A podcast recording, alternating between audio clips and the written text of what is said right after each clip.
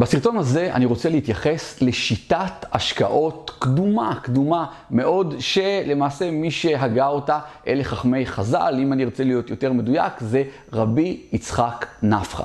ואני רוצה שנבחן את זה להיום, ואני כבר אומר לכם, אני אשתף אתכם איך אני רואה את עצמי בתוך העולם הזה של ההשקעות לפי שיטת חז"ל, ואני כבר אומר, אין בכל מה שאני אומר בסרטון הזה זה לא מהווה שום ייעוץ, שום כלום.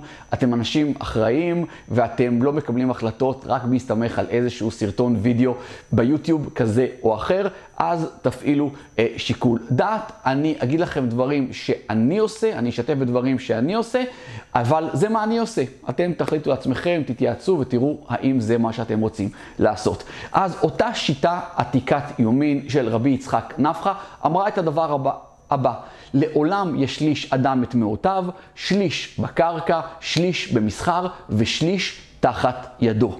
עכשיו בואו נלך רגע שליש בקרקע, כן, אתם יכולים כבר לקפוץ ישר, נכון, מדובר בנדלן.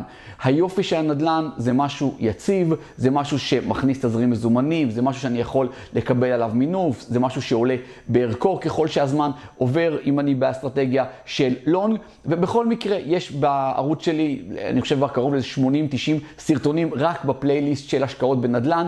כולל כל היתרונות, גם החסרונות, כל הדרכים, איך מתחילים, תחפשו את הסרטונים האלה ותראו. אני רק יכול להגיד לכם שאם נסתכל על אנשים שהם מאוד מצליחים, אנחנו רואים שעשירי העולם ברמה של מיליארדרים, או עשו את הונם בנדל"ן, וגם מי שלא עשה את הונו בנדל"ן, אז הוא מחזיק הרבה מאוד נדל"ן, כי זה הכסף, הוא רוצה שהכסף יעבוד עבורו, אז הוא שם אותו בנדל"ן. בעולם שלי להחזיק נדל"ן זה דירות מגורים, זה מה שאנחנו מלמדים גם כן במאה ימים של נדל"ן. אם אתם רוצים לבדוק אם אתם מתאימים לתוכנית, יש לכם קישור בתחתית הסרטון. אה, זה לא רק דירות מגורים, מעל זה יש את השלב בעיניים שלי של...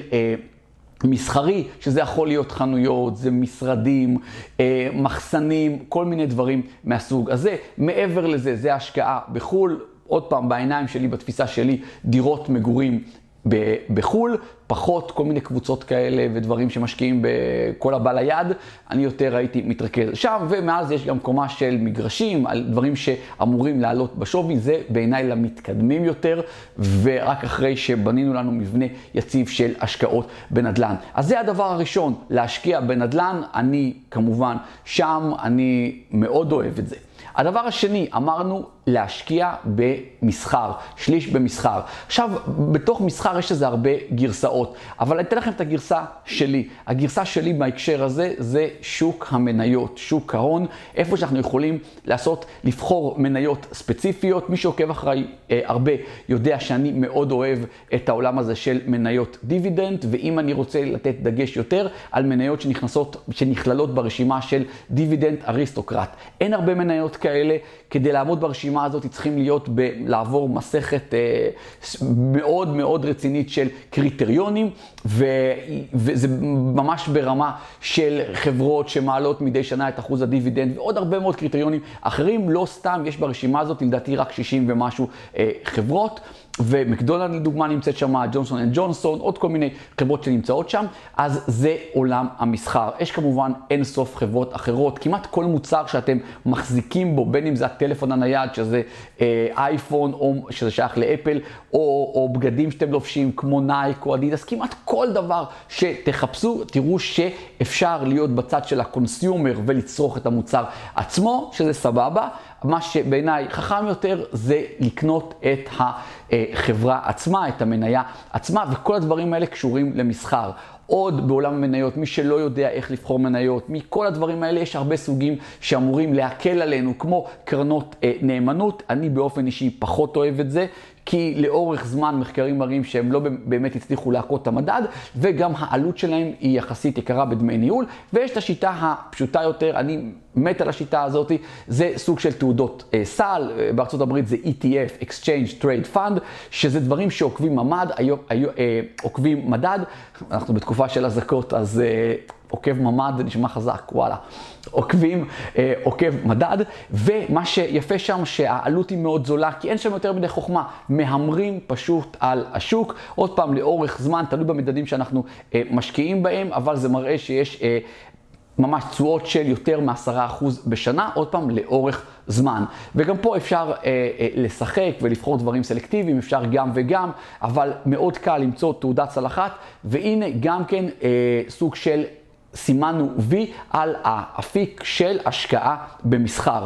כן, אפשר להשקיע בחברות פרטיות או להקים חברות פרטיות, אבל אם אני מקים חברה פרטית, בעיניים שלי אני לא משקיע. אני, זה סוג של עבודה שאני עובד בה. הרעיון בהשקעה זה שכסף יעבוד עבורי, אז כן, אני יכול להשקיע בדברים שמגיעים אליי, להשקיע בחברות פרטיות, אבל עוד פעם, כדי שנעשה את זה קל, אני חושב ששוק ההון נותן מענה מקסים לדברים האלה. עוד פעם, אין פה שום המלצה לעשות את הדברים האלה. והדבר השלישי, השלישי, השליש השלישי, זה תחת ידו, כלומר מזומן.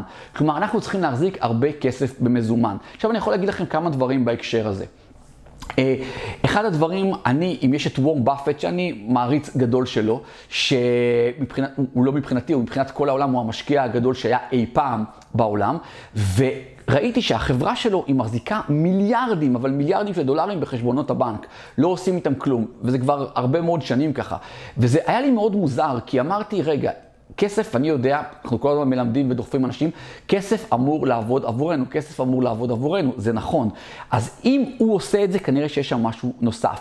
ואז כשהתחלתי לחקור טיפה לעומק וראיתי למה הוא באמת עושה את זה, ראיתי שתי סיבות עיקריות.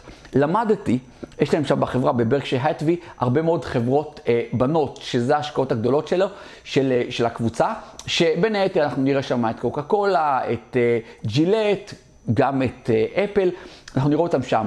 ואז ראיתי שאם אני אשאל כל אחד מה גורם לחברה אה, לפשוט רגל או להתפרק, רוב האנשים יגידו שאין מספיק מכירות או הפסדים או דברים כאלה. אבל האמת היא שזה לא זה. התשובה היא קצת טריקית. האמת היא שזה היעדר כסף לשלם את כל החשבונות. כלומר, אנחנו יכולים להקים עסק, ואם יש לנו אה, הכנסה מסוימת, לא הכנסה, תזרים של מזומן ממקורות אחרים, העסק ימשיך לעבוד.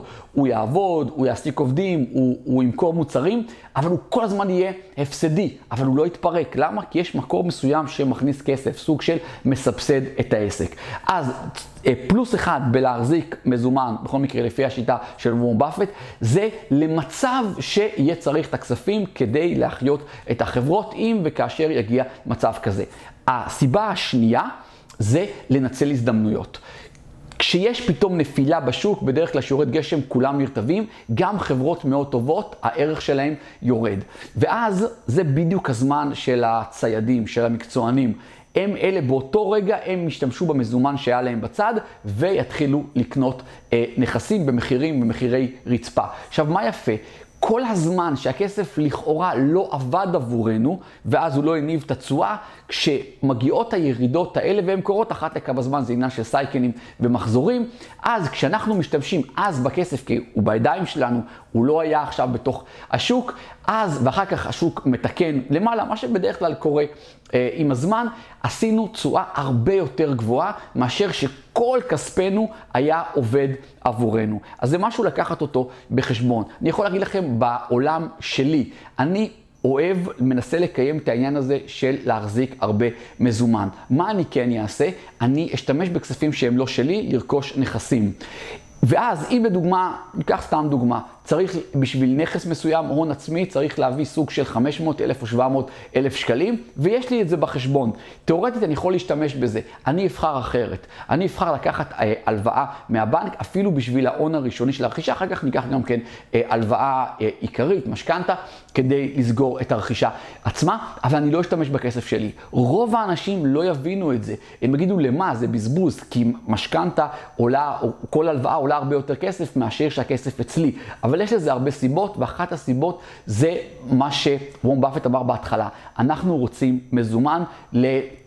ל, ל, ל, לרגעים פחות טובים, לעניין של אה, משברים. כי אם השתמשתי בכל הכסף שהיה לי, אם ניקח את הדוגמה שכל מה שהיה לי זה 700 אלף שקלים, וזה מה שצריך כהון ראשוני, שמתי את זה בנכס, לקחתי הלוואה אה, על השאר, עכשיו יש לי את הנכס. אבל אם עכשיו פתאום יש איזו סיטואציה שאני צריך כסף, אז בתנאים סבירים, כן, לא תהיה בעיה לקבל הלוואה על זה. אבל מה קורה אם התנאים הם לא סבירים? למה לי בכלל להעמיד עצמי במקום הזה, שאין לי את הכסף המזומן? לכן אני תמיד אעשה כל שעל ידי להשאיר את המזומן אצלי ולהשתמש בכספים של אחרים, בדרך כלל זה יהיה כספים של בנקים. אגב, כשאנחנו עושים את זה, אנחנו מקבלים תנאים הרבה יותר טובים. גם יוותרו לנו ברוב המקרים על כמעט כל העמלות שקשורות, כי אני אומר לבנק באיזשהו מקום, וזה גם די נכון, אני עושה לכם סוג של טובה.